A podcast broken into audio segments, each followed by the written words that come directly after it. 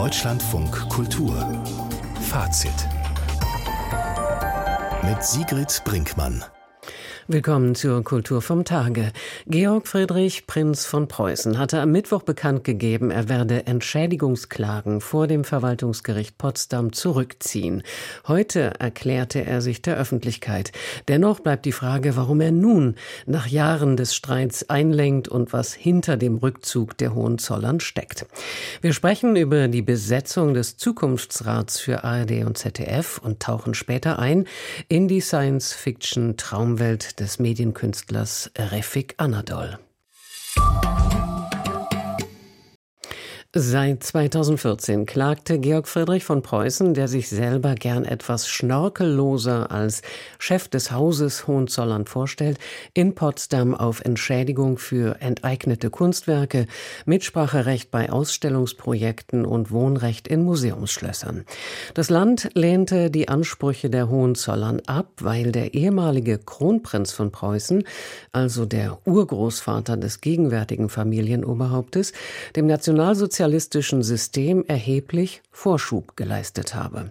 Gestern gab Georg Friedrich von Preußen bekannt, dass er die Klagen vor dem Verwaltungsgericht Potsdam zurückzieht. Von der für heute anberaumten Pressekonferenz in Berlin versprach man sich Aufschluss über den Sinneswandel.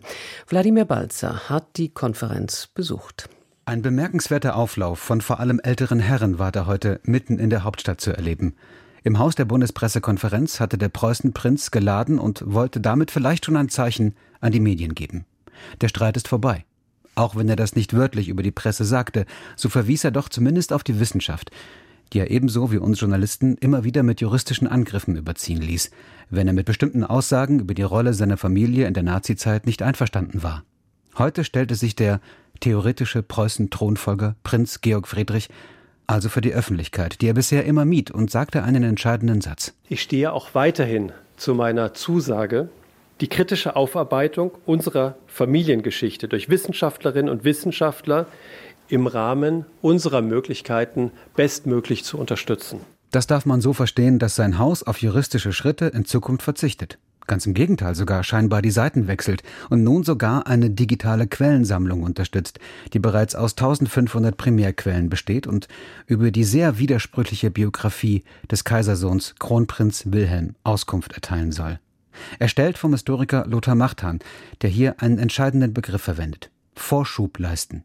Wenn es nämlich zuträfe, dass der Kaisersohn, der als Anhänger der NSDAP galt, die Nazis erheblichen Vorschub geleistet hätte, dann hätten Entschädigungsforderungen der Hohenzollern gegen Bund und Länder sowieso keine Chance gehabt. Der ehemalige Kronprinz war politisch unfähig, dem Nationalsozialismus erheblichen Vorschub zu leisten, obwohl er das punktuell sogar gewollt hat. Der Historiker Lothar Machtan, der vom Preußenhaus auf das Podium gebeten wurde, zeichnet ein Bild eines politisch überforderten Sprösslings. Bis zum 30. Januar 1933 schwankte der Kronprinz zwischen einer Militärdiktatur unter seinem Freund Schleicher und einer faschistischen Diktatur unter Hitler.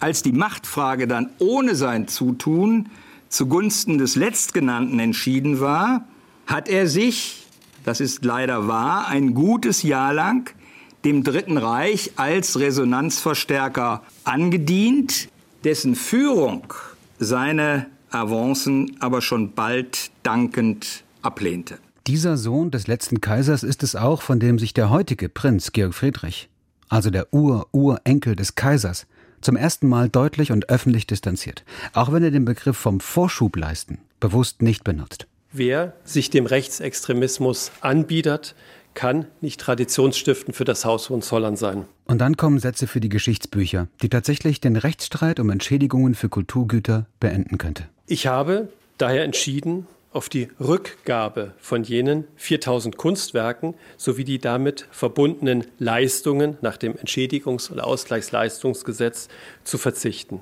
Damit möchte ich den Weg freimachen für eine unbelastete Debatte in der Geschichtswissenschaft zur Rolle meiner Familie im 20. Jahrhundert nach dem Ende der Monarchie. Was nach diesem Auftritt bleibt, sind Fragen. Unterlässt das Haus Hohenzollern tatsächlich alle rechtlichen Schritte gegen Staat und Öffentlichkeit? Was ist mit den übrigen etwa 6000 von den insgesamt 10.000 Kulturgütern, die juristisch nicht strittig sind? Wo werden die an welcher Stelle zugänglich sein? Gibt es da möglicherweise Ansprüche im Zusammenhang mit unrechtmäßig erhaltenen Objekten? Und warum brauchte das Haus Hohenzollern so lange, um mit der rechtsstaatlichen und demokratischen Öffentlichkeit Frieden zu schließen? Vielleicht wird dies nicht der letzte öffentliche Termin in diesem Falle bleiben. Wladimir Balzer nach der Pressekonferenz, zu der Georg Friedrich von Preußen heute in Berlin eingeladen hatte. Bestens vertraut mit der Familiengeschichte der Hohenzollern ist der in Edinburgh lehrende Historiker Stefan Malinowski.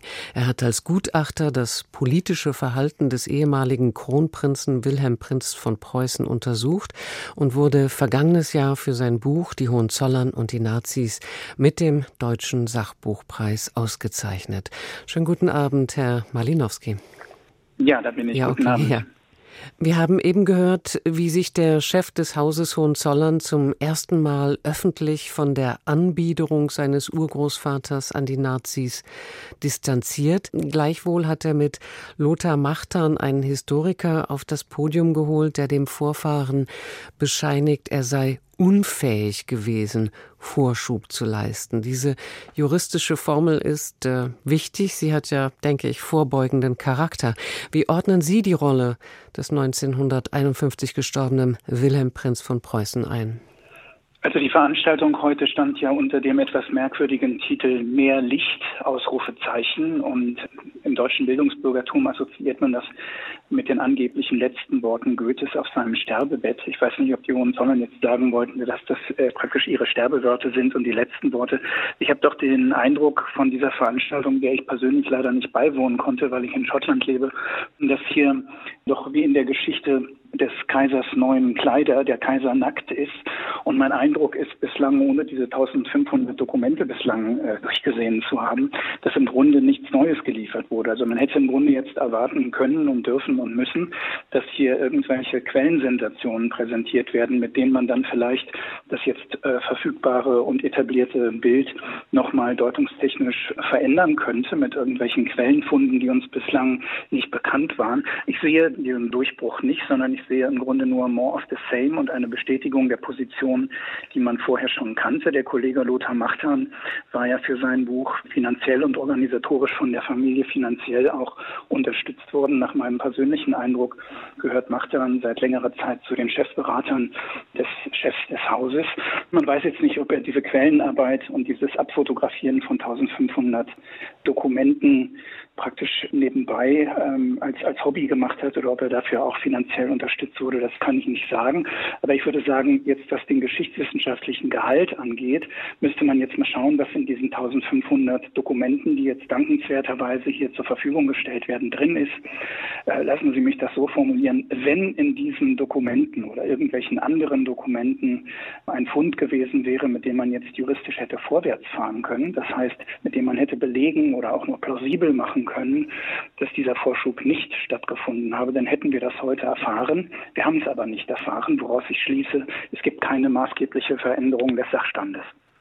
In seiner Verzichtserklärung hat Georg Friedrich Prinz von Preußen auf ein juristisches Detail verwiesen, demzufolge war der ehemalige Kronprinz im Erbvertrag der Hohenzollern nur sogenannter Vorerbe, während Prinz Louis Ferdinand Nacherbe war. Was bedeutet diese Unterscheidung und welche Türen hält sich der Hohenzollern-Chef damit offen? Also die Frage kann ich leider nicht beantworten, weil das ist eine juristische Spezialfrage, für die müsste man jetzt mit Juristen sprechen. Auffällig ist jetzt aus der historischen Perspektive, dass man diese zutiefst verlorene Figur des Kronprinzen offenbar versucht in dem Narrativ oder in der Erzählung, die man hier versucht aufzubauen, zu ersetzen durch den zweiten Sohn, Louis Ferdinand, der zwar 1933 auch die NSDAP gewählt hat und auch in Amerika Werbung gemacht hat für das Dritte Reich, der dann aber innerhalb der Familie am ehesten taugt für eine Lichtfigur, die man vor allem dann in der Bundesrepublik aufbauen könnte. Mein Eindruck wäre, dass man versucht, ähm, die Aufmerksamkeit der Öffentlichkeit abzulenken vom ehemaligen Kronprinzen und hinzulenken zu dieser Louis Ferdinand-Figur, die nicht nur der Antragsteller Anfang der 90er Jahre war, sondern am ehesten die Figur, die in der gesamten Familie innerhalb des 20. Jahrhunderts als positive Identifikationsfigur überhaupt in Frage käme. Auffällig finde ich dabei die Formulierung des Wortes Verzichts oder überhaupt der Gebrauch des Wortes Verzicht. Man kann nur verzichten auf etwas, auf das man einen legitimen Anspruch besitzt. Nun ist ja aber gerade eben rechtsverbindlich festgestellt worden, dass dieser Anspruch nicht besteht. Insofern ist das Wort Verzicht, wie mir scheint, falsch. Das ist auch in den Medien noch nicht so richtig angekommen, sondern man hat es doch eher zu tun mit einer Situation, wo man sowohl im geschichtswissenschaftlichen als auch im juristischen höchstwahrscheinlich verloren hat bzw. verlieren würde.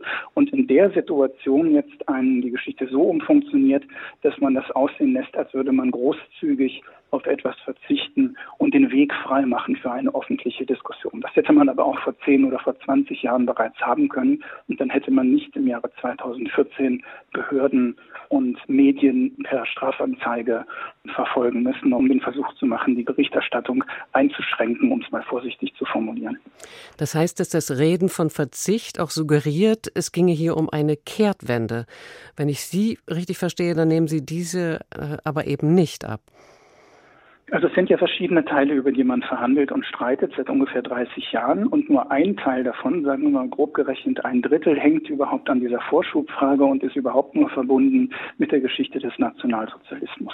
Wenn ich selber im Beraterkreis der Familie wäre oder gewesen wäre vor zehn Jahren, dann könnte man natürlich so resonieren, dass man sagt, dass dieser fragilste Teil der Forderungen, der an der Nationalsozialismusgeschichte hängt und der nach der überwiegenden Mehrheit der Historiker und Historikerinnen, die sich damit beschäftigt haben, nun praktisch äh, untergeht und nicht haltbar ist, auch im juristischen Sinne nicht haltbar ist, dann macht es natürlich einen besseren Eindruck, wenn man das als Verzicht verkauft, anstatt dass man vor Gericht in zwei Instanzen verliert, vom Verwaltungsgericht Potsdam und die zweite Instanz wäre dann wahrscheinlich das Bundesverwaltungsgericht ähm, in Leipzig gewesen. Um das zu vermeiden, ist es natürlich für die PR der Familie und für das Bild in der Öffentlichkeit, um eine bessere Position zu erreichen für die Verhandlungen über die anderen beiden Teile, also über sagen wir mal die 70 Prozent, die dann übrig bleiben, wenn man sich so darstellt, dass man großzügig verzichtet, 1500 Quellen, also den Zettelkasten auf den Tisch schüttet und abfotografiert und das dann verkauft als äh, wissenschaftliche Öffentlichkeit. Ich halte das für eine positive Wendung. Ich selber hätte es für besser gehalten, wenn es auch eine gerichtliche Klärung gegeben hätte. Aber im Grunde ist diese Klagerücknahme im juristischen Sinne identisch damit. Also für das Land Brandenburg ist im Grunde jetzt rechtsverbindlich festgestellt, dass der Kronprinz eben Vorschub geleistet hat, egal und unabhängig davon, ob der Chef des Hauses, der von sich selbst richtigerweise sagt, er ist weder Historiker noch Jurist, was der Mann jetzt glaubt und findet, sei ihm äh, belassen. Und das ist natürlich sehr interessant. Es hat aber für die Feststellung des Sachverhaltes jetzt keinerlei wirkliche Bedeutung mehr. Die Frage, warum ausgerechnet jetzt ein Teil der Ansprüche zurückgezogen werden und Bereitschaft für außergerichtliche Verhandlungen mit dem Bund signalisiert wird, das steht ja nach der Pressekonferenz im Raum. Was vermuten Sie als Grund, Herr Malinowski? Sind die Prozesskosten also, vielleicht auch zu teuer geworden? Mein subjektiver Eindruck wäre, es ist ein Punkt erreicht, wo man innerhalb der geschichtswissenschaftlichen Debatte in einem Verhältnis von, sagen wir mal, 9 zu 1 steht. Also neun von äh, zehn Historikern, die sich damit befasst haben, würden dazu tendieren zu sagen, wir bejahen diese Vorschubsfrage. Und es gibt nur eine Minderheit von Historikern, die eben zum Teil direkt in Beraterfunktionen für die Familie arbeitet, die das anders sieht. Das ist das eine. Wichtiger ist sicherlich, dass innerhalb der juristischen Debatte, es kursierten in den letzten, also nicht kursierten, sondern es sind publiziert worden, zwei, drei wichtige Aufsätze von Juristen in den juristischen Fachzeitschriften, die das für sehr unwahrscheinlich gehalten haben, dass man damit vor Gericht Erfolg haben könnte. Und dann kann man in so einer Position, wo die Titanic sinkt, natürlich versuchen, ins Rettungsboot zu kommen und zu sagen, wir fahren jetzt mit dem Rettungsboot weiter und konzentrieren uns auf die Teile des Schiffes, die nicht untergehen und die nicht versinken, weil noch einmal, das muss man eben auseinanderhalten. Das hat der sogenannte Chef des Hauses ja heute auch nochmal so formuliert und klar gemacht gemacht. Es gibt eben grob gesprochen drei verschiedene Teile. Nur eine davon hängt an dieser Nationalsozialismusfrage. Und im Grunde, so würde ich es vermuten und so würde ich es selber machen, äh, wenn ich da im Beraterstaat wäre, würde man versuchen, diese beiden anderen Teile zu retten. Und natürlich ist das Bild in der Öffentlichkeit und die Verhandlungsposition gegenüber der öffentlichen Hand, also Land Brandenburg, Land Berlin und partiell auch der Bund, dann besser, wenn man vor Gericht nicht verliert, wenn man praktisch diesen offiziellen Stempel, wenn Sie so wollen, nicht bekommt und wenn man ein Bild von sich selbst entwerfen kann, und ich denke, das war heute auch der Sinn dieser Veranstaltung, in der eine wissenschaftsfreundliche, demokratische, verhandlungsbereite Position und ein solches Selbstbild entworfen wird. Und das mag ja auch sein, dass wir da jetzt hinkommen. Insofern wäre diese Veranstaltung und wäre dieser Wandel, der jetzt eingetreten ist, überaus positiv zu bewerten. Über die Frage, was hinter dem Verzicht der Hohenzollern auf Entschädigungsklagen steckt, habe ich mit dem Historiker und Buchautor Stefan Malinowski gesprochen. Herr Malinowski, vielen Dank dafür. Ich danke Ihnen. Jede persönliche Bereicherung, jede Verschwendung von öffentlichen Geldern schadet dem Ansehen der öffentlich-rechtlichen Rundfunkanstalten erheblich. Missstände, wie sie im RBB offengelegt wurden, erhöhen den Druck auf ARD und ZDF. Reformen sind nötig und gewollt. Ein Zukunftsrat soll Impulse geben für eine langfristige Perspektive. Die 16 Bundesländer haben nun acht Expertinnen und Experten benannt, die bis zum Herbst, also zeitlich begrenzt, Empfehlungen erarbeiten sollen. Hubert Krech war viele Jahre beim Hörfunk, bevor er zum Fernsehen wechselte. Seit 2019 ist er Sprecher der Arbeitsgemeinschaft der Redakteursausschüsse von ARD, ZDF, Deutschlandradio und der Deutschen Welle. Guten Abend, Herr Krech. Guten Abend. Was für Personen sitzen im Zukunftsrat? Also da sitzen schon Experten ihrer Zunft, muss man sagen. Es sind, äh, ich zähle mal auf, die bekanntesten sind vielleicht der Schweizer Publizist Roger de Weck, der auch bei der SRG mal Chef war und auch vielen Lesern der Zeit bekannt sein dürfte. Die Filmproduzentin Bettina Reitz, die jetzt auch an der äh, Filmhochschule München ist und auch für Oscar-Nominierungen oder Oscar-Gewinner äh, verantwortlich war. Dann sind noch dabei eine Urheberrechtsexpertin Nadine Klaas, ein Ex-Bundesverfassungsrichter Peter Huber, der Medienrechtler Mark Cole, eine Journalistin namens Maria Exner, einigen ähm, vielleicht bekannt, äh, weil sie auf vielen Plattformen unterwegs ist, auch was ähm, ja, so Bürgerbeteiligung äh, bedeutet.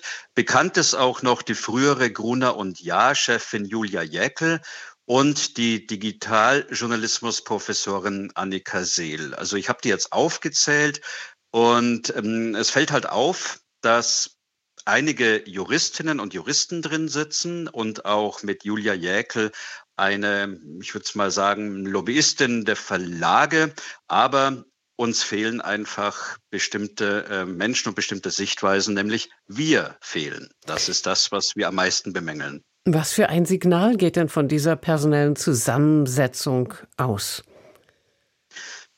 Die Aufgabe äh, dieses Gremiums ist ja ein bisschen, ähm, ja, inzwischen ein bisschen verschwommen worden. Ähm, man muss sich vorstellen, dass äh, alle wissen vielleicht noch, dass äh, Tomburo, der äh, Intendant des WDR, eine Privatrede gehalten hat, so hat er das gesagt und hat so eine Art äh, Zukunftsrat ins Spiel gebracht. Das wurde jetzt aufgegriffen und äh, die Politik, also die Rundfunkkommission, das sind die immer Kultusminister oder Staatssekretäre der Länder, die ja zuständig sind für die Medien in Deutschland, die haben sich dann gedacht, gut, das greifen wir auf und setzen ein Expertengremium ein. Das Signal, das davon ausgeht, ist ja zwiespältig, weil einerseits die sich ein bisschen zerstritten haben, ähm, hört man und ist auch nicht nur durchgesickert, sondern das ist auch so, ähm, weil es wurde nach äh, politischen Verfahren auch ähm, besetzt. Ne? Ähm, die Hälfte wurde von SPD-regierten Ländern und die andere Hälfte von CDU-regierten Ländern ähm, benannt. Und da ist schon das Problem, ist das ein Inner Circle, der hinter geschlossenen Mauern tagt und dann Empfehlungen gibt an die Medienpolitik? Oder ist das ein offenes Gremium, wo noch Impulse von außen reinkommen? Und da glaube ich, da, davon hängt ab, erstens, welches Signal geht davon aus? Und zweitens, wie erfolgreich wird es sein? Kritik kommt ja auch vom Deutschen Journalistenverband, dessen Vorsitzender sagt, es sei schlimm, dass kein einziger Praktiker aus den öffentlich-rechtlichen Redaktionen mit am Tisch sitze. Und ich kann mir vorstellen, das deckt sich auch mit der Kritik, die Sie üben. Jetzt haben Sie gesagt, es gibt, gibt eine gewisse Offenheit. Möglicherweise glauben Sie, dass jemand aus dem Zukunftsrat auf Programmmacher und Macherinnen zugehen wird, äh, auf den Ausschuss zugeht, für den Sie sprechen und ihn einbindet? Das bleibt zu hoffen. Ich habe gerade ja schon gesagt, dass ich glaube, dass davon auch äh, der Erfolg abhängt, denn ähm, wir sind die, die Programmmacherinnen und Programmmacher. Wir sind äh, nicht umsonst vom Bundesverfassungsgericht vor vielen Jahren schon als die Träger der Meinungspluralität in den Sendern festgesetzt worden. Und wir kennen unsere Häuser, wir kennen die Probleme und die Redakteursausschüsse in den einzelnen Sendern. Das sind ja die gewählten Vertreter der Redakteurinnen und Redakteure, die wissen, wo es brennt im Haus. Wir kennen die Arbeitsabläufe, wir kennen Problemlagen, wir kennen auch Lösungen. Und manchmal fragen wir uns, äh, wenn wir die Politik reden hören, über was reden die eigentlich? Das ist ja ein Thema verfehlt. Und da hoffen wir schon, dass wir noch gehört werden. Wir hatten schon, als der Zukunftsrat in der Schwebe war, einen Brief an die Rundfunkkommission geschrieben, dass wir gerne dabei wären. Leider keine Antwort erhalten. Und gestern Abend, nachdem äh, äh, feststand, wer in dem Zukunftsrat sitzen wird, haben wir gleich nochmal zur Feder gegriffen und nochmal geschrieben und jetzt auch ähm, eine Pressemitteilung und, äh, und an äh, verschiedene andere Gruppen noch geschrieben, dass wir ähm, gerne irgendwie dabei sein wollen. Also es geht uns nicht um irgendwie Machtspielchen oder um, wir wollen unbedingt dabei sein, sondern es geht ja wirklich um handfeste ähm, ja, Informationen. Also bei uns sitzen die Expertinnen und Experten der Programmmacher. Und ich finde schon, wenn man über die Zukunft von ARD, ZDF, Deutschlandradio und Deutscher Welle auch spricht, dann ähm, ist unsere Stimme notwendig. Ich kann nur hoffen, dass die Offenheit da ist. Es gibt Signale, dass da vielleicht noch nachjustiert wird. Vielleicht gibt es irgendwie ein Panel, wo man sich einbringen kann, denn ich glaube schon, dass wir spannende Geschichten zu erzählen haben. Ich möchte jetzt nicht so verstanden werden, dass ich die Personen, die im Zukunftsrat nominiert sind, kritisiere. Das sind wirklich alles Experten auf ihrem Gebiet. Das möchte ich schon betonen. Aber es ist einfach Mangel. Also wir stellen einen Mangel fest. Man muss sich auch noch mal vorstellen, ein Auftrag äh, diese, an die Zukunftskommission ist auch, dass, ähm, dass wie sollen ARD und ZDF in, in 15 Jahren aussehen? Und wir wissen alle, dass das digital stattfinden wird. Und ich sehe keinen einzigen Vertreter in diesem Zukunftsrat, der das Thema Digitalisierung und Technologie, wie, wie schaut man in 15 Jahren Fernsehen, wie hört man Radio, da ist niemand drin. Und das, es liegt auf der Hand, dass diese Expertise, auch unsere, da rein muss. Ganz kurz zum Schluss gefragt, Herr Krech, werden Sie es bei der Kritik belassen oder werden Sie sich entschiedener und lauter dafür einsetzen, beteiligt zu werden? Ich denke, es ist schon jetzt laut, dass wir, ähm, ähm, dass wir einen Brief geschrieben haben. Wir haben auch schon Signale, dass wir gehört werden. Wir werden jetzt auch ein bisschen interviewt, wie heute Abend. Da danke ich auch dafür. Und ähm, es ist notwendig. Ich glaube, die Notwendigkeit ist offenkundig. Und man kann nicht äh, von, von Juristinnen und Juristen und Professoren erwarten, dass die ein drängendes Problem, das wir haben im öffentlich-rechtlichen Rundfunk, dafür ist er viel zu wichtig für die Demokratie, dass die, das gelöst wird. Und äh, wir wünschen uns, dass es ein Erfolg wird. Aber der Erfolg heißt auch, wir müssen dabei sein. Hubert Krech, Sprecher der Redakteursausschüsse von ARD, ZDF, Deutschlandradio und der Deutschen Welle, hat uns erklärt, warum er die aktuelle Zusammensetzung des Gremiums für wenig befriedigend hält. Herr Krech, ich danke für das Gespräch. Ich danke Ihnen. Deutschlandfunk Kultur Kulturnachrichten nach einer Dokumentation über Papst Johannes Paul II. hat Polen den US-Botschafter einberufen. Der polnische von den USA finanzierte Fernsehsender TVN hatte in der Doku schwere Vorwürfe gegen Papst Johannes Paul II. erhoben. Er legte Beweise vor, wonach der verstorbene Papst während seiner Amtszeit als Erzbischof in Krakau von sexualisierter Gewalt seiner Pfarrer gewusst und diese gedeckt haben müsste. Der Sender gehört zum US-Konzern Discovery und stand zuvor bereits mehrfach in der Kritik der polnischen Regierung. Sophie Rebmann. Im Zusammenhang mit den Handlungen eines Fernsehsenders, der auf dem polnischen Markt investiert, so heißt es auf der Seite des polnischen Außenministeriums, sei der US-Botschafter geladen worden. Die möglichen Folgen der Dokumentation seien gleichzusetzen mit einem Zitat hybriden Krieg, geführt mit dem Ziel, Spannungen und Spaltungen in der polnischen Gesellschaft herbeizuführen. Johannes Paul II. gilt in Polen als Nationalheld, weil er sich während seiner Amtszeit als Papst für die antikommunistische Oppositionsbewegung eingesetzt hatte. Der Schriftsteller Lutz Seiler erhält den Bertolt Brecht Preis 2023 der Stadt Augsburg. Seine Texte riefen Unerledigtes auf, erklärte die Jury. Sie behandelten Flucht und Migration, die Folgen der Ablösung gesellschaftlicher Systeme, die Arbeit der Erinnerung und Alternativen zum Jetzt. Seiler ist vor allem durch seine Romane Crusoe und Stern 111 bekannt. Der 59-Jährige ist außerdem als Literaturvermittler im Peter-Huchel-Haus Wilhelmshorst tätig. Die mit 15.000 Euro dotierte Auszeichnung wird ihm am 20. April im Augsburger Rathaus überreicht, wie die Stadt mitteilte. Das Interesse am Roman Im Westen nichts Neues von Erich Maria Remarque ist stark gestiegen. Die Sprecherin des Verlags Kiepenheuer und Witsch in Köln teilte mit, im Januar und Februar habe sich die Nachfrage gegenüber den Vorjahren verdreifacht. Grund sei die jüngste Verfilmung und die Berichterstattung darüber. Der Film von Regisseur Edward Berger kam im September vergangenen Jahres in die Kinos und ist seit Oktober bei Netflix zu sehen. Er ist für neun Oscars nominiert, darunter als bester Film. Der Roman von Remarque erschien 1929 und schildert die Schrecken des Ersten Weltkriegs aus der Sicht eines jungen Soldaten. Die letzte Überlebende der Widerstandsgruppe Weiße Rose ist tot. Traute Lafrenz Page sei am 6. März im Alter von 103 Jahren in den USA gestorben, teilte die Weiße Rose Stiftung in München mit. In der bayerischen Hauptstadt lernte sie 1941 als Medizinstudentin Hans und Sophie Stoll kennen und beteiligte sich ab November 1942 an den Flugblattaktionen. Im März 1943, einen Monat nach den Geschwistern Scholl, wurde auch sie festgenommen und bis zu ihrer Befreiung durch US-Truppen am 14. April 1945 in verschiedenen Gefängnissen in Haft gehalten. Sie emigrierte darauf in die USA und leitete als Ärztin in Chicago eine heilpädagogische Schule für geistig behinderte Kinder. Heino Rindler hat die Kulturnachrichten gelesen. Derzeitig wird diskutiert, wie viel Training und wie viele Jahre es noch braucht, bis der künstlichen Intelligenz Bewusstseinsfähigkeit attestiert werden kann. Die KI ist definitiv auf dem Vormarsch, auch in den Künsten. Einer, der die künstliche Intelligenz grandios zu nutzen versteht, ist der türkische Medienkünstler Refik Anadol. Er schafft Datenskulpturen, in die Besucherinnen und Besucher eintauchen können. In Düsseldorf stellt Refik Refik Anadol drei seiner digitalen immersiven Installationen vor.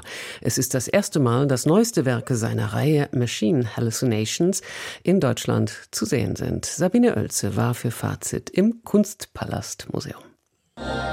In Zeitlupe verwandeln sich Farbschlieren in einen Brei aus Wellen, bilden Krater, türmen sich zu Hügeln. Immer neue abstrakte Formen leuchten auf dem riesigen 8 x 6 Meter hohen Monitor im ansonsten dunklen Ausstellungsraum des Museum Kunstpalast. Was man zu sehen bekommt, erinnert an das Farbspiel einer Lavalampe oder an das Magma flüssiger, quietschbunter Bonbons. Dazu wabern sphärische Klänge aus meterhohen Lautsprechern. Datenskulpturen, so nennt Refik Anadol seine mit Hochleistungstechnik produzierten gigantischen Bildschirminstallationen. Machine Hallucination, Satellitensimulationen, heißt dieses Werk, das nun erstmals in Deutschland zu sehen ist. For my artworks, I use data as pigment and paint with a für seine Kunstwerke nutze er Daten als Pigmente und er male mit intelligenten Pinseln, unterstützt von künstlicher Intelligenz, erklärt Refik Anadol. Der 38-Jährige wurde in Istanbul geboren, studierte Design in Los Angeles, wo er heute lebt und digitale Kunst lehrt. Er ist nicht nur ein Pionier, sondern auch der Superstar der KI-Kunst. Zurzeit stellt er an mehreren Orten gleichzeitig aus. Das verabredete Interview wurde wieder abgesagt, zu viel um die Ohren. Stattdessen schickt er von irgendwo zwischen Kalifornien und Island eine kurze Videobotschaft. My work lies at the intersection of art, architecture, science and technology. My work speculate on the question, can a machine learn?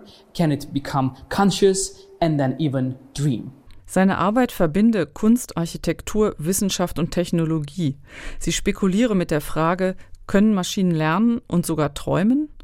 Zwei Millionen Satellitenaufnahmen der NASA, aufgenommen von Weltraumteleskopen, ließ Anadol durch einen Algorithmus zu einem Tableau vivant verwandeln. Alan Bieber, Kurator der Ausstellung. Diese ursprünglichen Bilder werden von den Computern quasi weitergedacht und imaginiert und der Computer produziert quasi neue Bilder. Das ist so ein bisschen diese Idee, dass der Computer denkt und imaginiert und träumt eigentlich weiter und schlägt uns plötzlich neue Bildwelten vor, die ungesehen sind und die wir so nicht kennen. Die Motive der Satellitenaufnahmen sind meistens nur noch zu erahnen.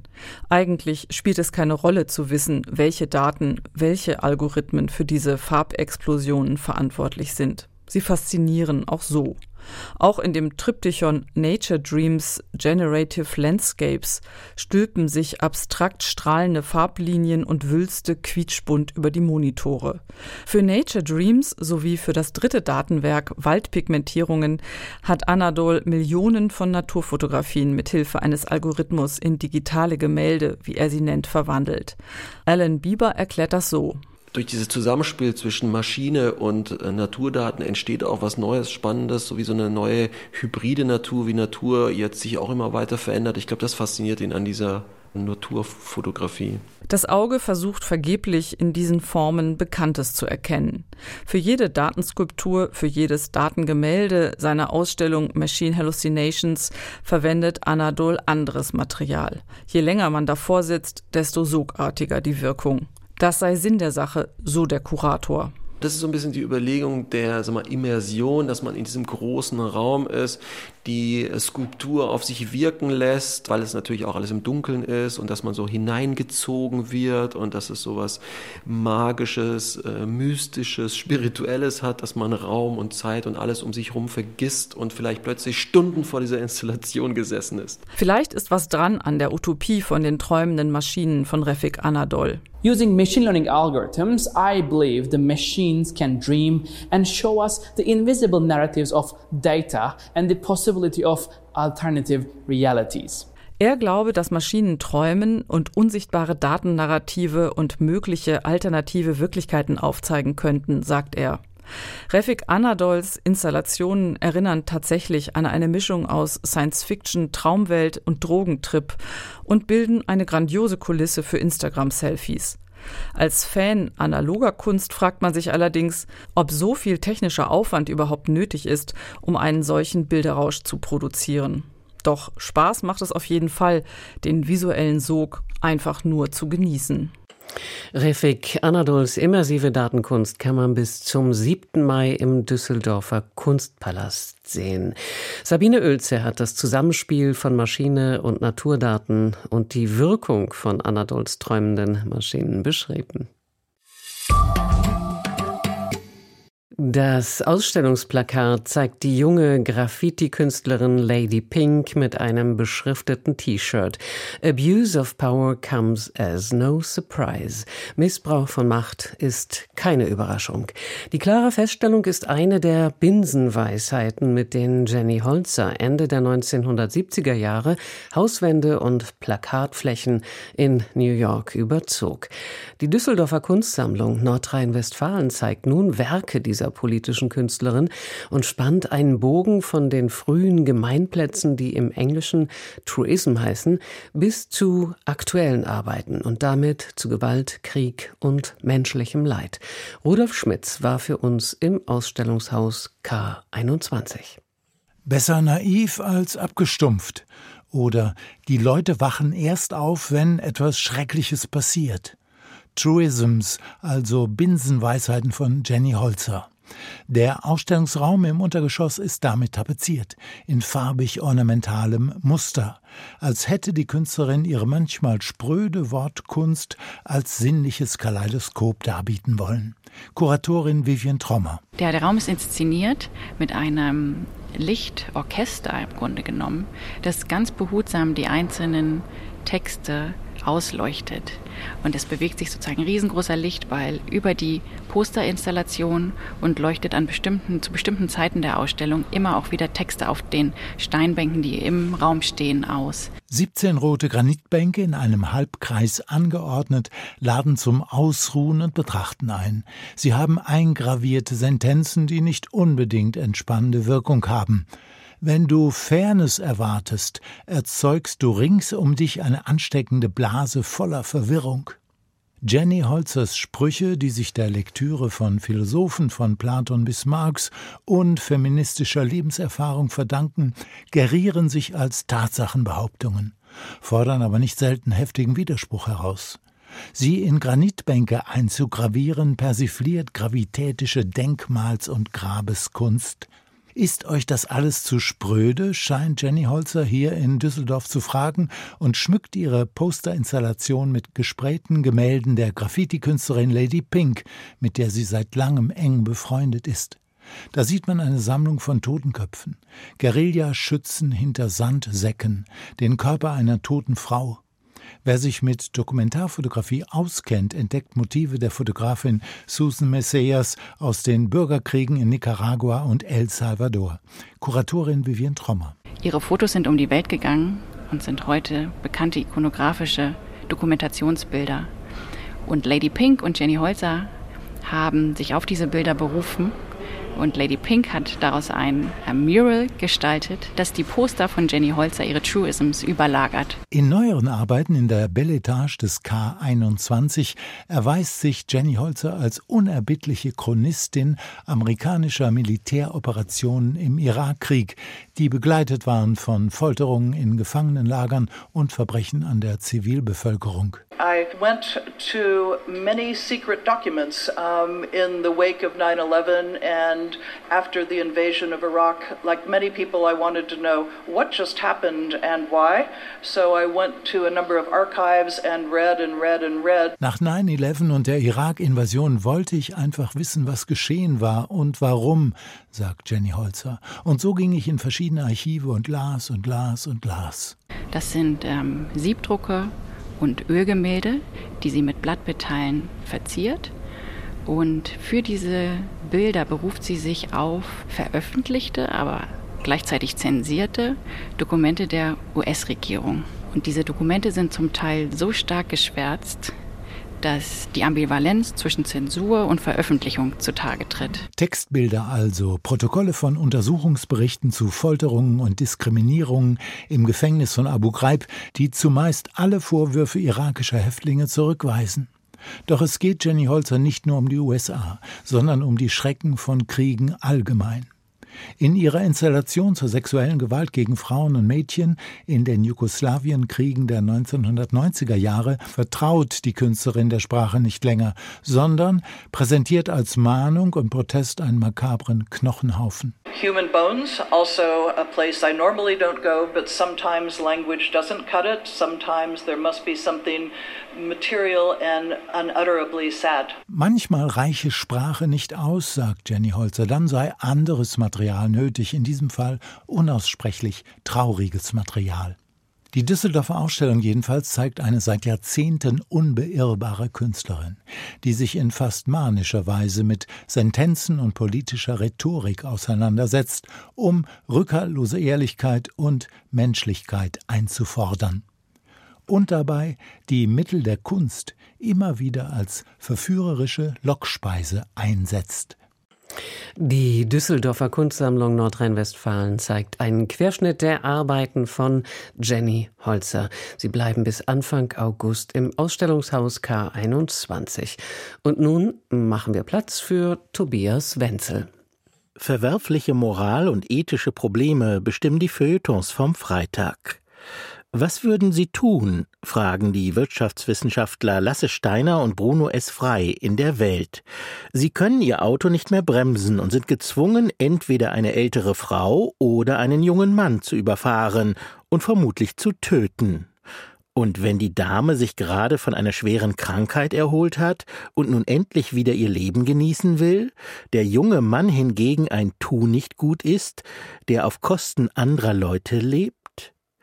Die beiden Wirtschaftswissenschaftler fragen das, weil das autonome Fahren zunehmend an Bedeutung gewinnt. Und da müssen Algorithmen für eben solche Fälle programmiert werden. Steiner und Frei machen nun einen überraschenden Vorschlag. In der beschriebenen Extremsituation soll der Algorithmus per Zufall entscheiden, welche der zwei schlechten Alternativen zu wählen ist. Mit anderen Worten, es wird das Los gezogen. Weil das ethische Grundproblem nicht lösbar ist, soll der Zufall entscheiden. Lebens- bzw. Todeslotterie auf der Straße also. Auf ein verwandtes ethisches Problem verweist Adrian Lobe in der Taz. Die US-amerikanische Datenfirma Palantir liefere Software an die Ukraine, um feindliche Truppenbewegungen zu verfolgen. Ist das rechtlich und moralisch vertretbar? fragt Lobe und präzisiert, wo und von wem werden die Entscheidungen getroffen? Wie hoch ist die Trefferrate? Was, wenn die künstliche Intelligenz sich irrt? Dabei stelle sich auch aus völkerrechtlicher Perspektive eine wichtige Frage. Wenn Teile der Befehlskette, nämlich die datengestützte Zielverfolgung, an ein US-Unternehmen delegiert werden, werden dann die USA durch die Hintertür zur Kriegspartei? Adrian Lobe findet hier etwas erstaunlich. Über die Lieferung von Panzern wird hitzig diskutiert, über die Lieferung von Software und Daten jedoch kaum. Dabei sind Daten im Krieg mindestens so wichtig wie Munition. Von der Ethik zu dem moralisch Verwerflichen, das die türkische Regierung unter Präsident Erdogan anstellt. Dessen Versäumnisse seien mittlerweile auch im Fußballstadion Thema. Bei den Spielen der Vereine Fenerbahce und Besiktas schallte der Ruf Regierung tritt zurück von den Tribünen, berichtet Bülent Momay für die Frankfurter Allgemeine. Gleich darauf bewahrheitete sich die nach dem Beben verbreitete Anekdote Wenn du verschüttet bist und keiner kommt, ruf Regierung tritt zurück, dann kommt die Polizei und holt dich raus. So war es auch nach den Fußballspielen. Die Polizei klopfte bei denen an, die sie per Bildüberwachung identifiziert hatte. Wer Regierung tritt zurück gerufen hatte, erhielt wegen Beleidigung und Bedrohung lebenslängliches Zutrittsverbot zum Stadion. Aber die Menschen ließen sich nicht mehr einschüchtern, deshalb sei ein Machtwechsel bei der Präsidentschaftswahl möglich. In den Worten Momais könnte sein, dass wir nach dem 14. Mai in einem freieren Land aufwachsen. Aber auch in einem freien Land drohen Gefahren und moralisch fragwürdige Angebote. Die Finanzaufsicht BaFin hat vor dem Teilverkauf von Immobilien gewarnt.